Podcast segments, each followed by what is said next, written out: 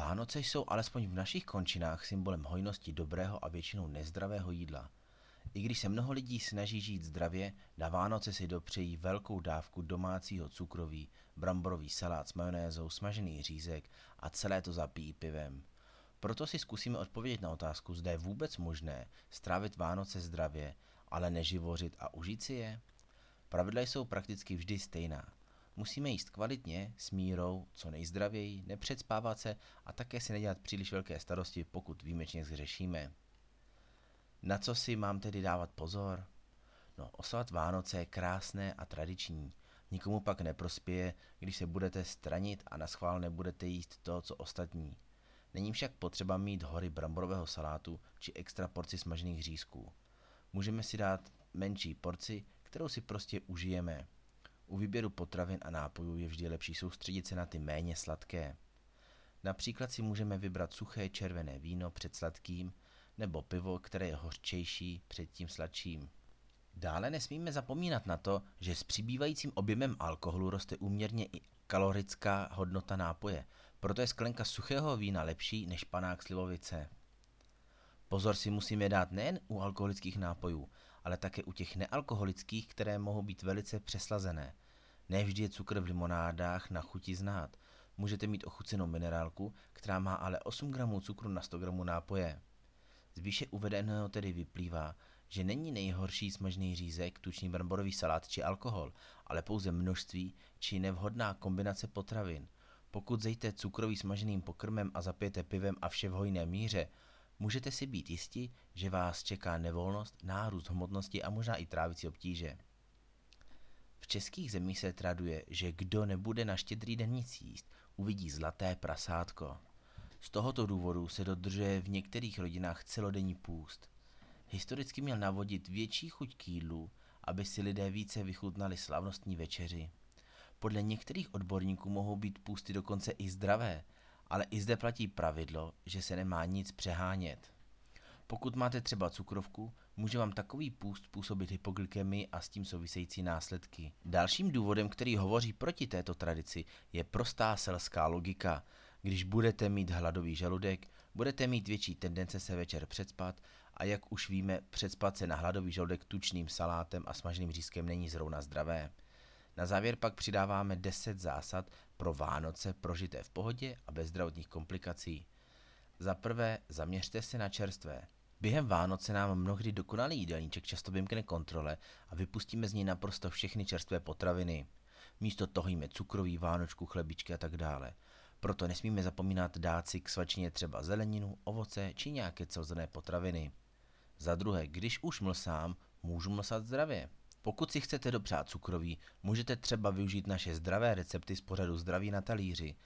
Někteří odborníci doporučují vzít si místo oblíbených bramburků třeba misku ořechů. Osobně bych to nedoporučoval, protože oříšky jsou tučnější než bramburky. Lepší variantou je nakrájet si na měsíčky jablko, pomeranč, mrkev nebo kydlubnu. To, co je na bramburkách nejlepší, je totiž to křupnutí. A to vám třeba mrkev poskytne taky. Za třetí alkohol. Čím méně, tím lépe. Alkohol je zákeřný hned z několika důvodů, protože již dva panáky bohatě náhradí z pohledu kalorií oběd. Dalším problémem je, že alkohol obecně zvyšuje chuť k jídlu. Pokud byste si normálně dali třeba jeden krajíc chleba k večeři, tak po třech pivech budete mít chuť alespoň na tři krajíce. Za čtvrté, hýbat se můžete přece i přes svátky. I když v televizi dávají hromady hezkých pohádek, můžete vytáhnout rodinu a jít se projít a pokochat se vánoční výzdobou. Nejenže se protáhnete, ale pobyt na čerstvém vzduchu vám udělá dobře na vánoční stres a navíc budete trávit o trochu více času s vaší rodinou. Za páté, nezapomínejte na spánek. Nejvíce se naše tělo regeneruje právě ve spánku, proto je pro nás tak důležitý. Nejde však jen o délku spánku, ale také o kvalitu, která spočívá v posteli, madraci, polštáři, příjemné teplotě na spaní a tak dále. Při kvalitním a dlouhém spánku se posiluje naše imunita, metabolismus a navíc se budeme cítit šťastněji. Za šesté, dodržujte pitný režim.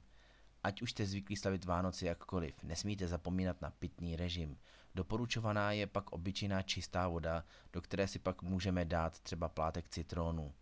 Dále můžeme konzumovat neslazené ovocné, bylinkové, zelené a černé čaje. Díky správnému pitnému režimu můžeme předejít únavě, bolestem hlavy, oschlým a popraskaným rtům, zácpě a suché kůži. Za sedmý, neužeňte se a občas odpočívejte. Většina žen chce mít svou domácnost naprosto dokonale uklizenou, vše omité, vyprané závěsy a hlavně napečeno několik druhů cukroví. Občas ale neškodí uvědomit si, o čem vlastně Vánoce jsou.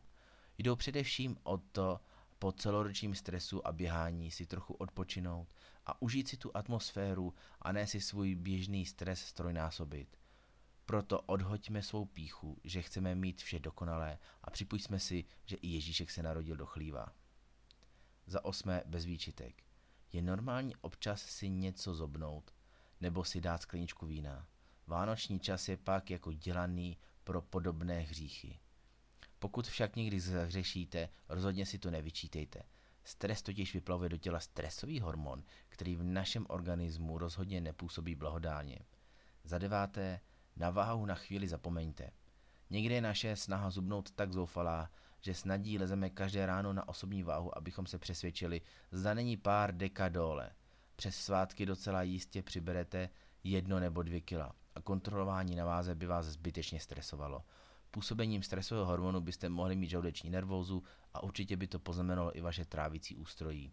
Pokud se po novém roce zase vrátíte ke svému zdravému životnímu stylu a rychle nabraná kila zase rychle schodíte. A za desáté, mějte radost ze života a užijte si každý den jako poslední.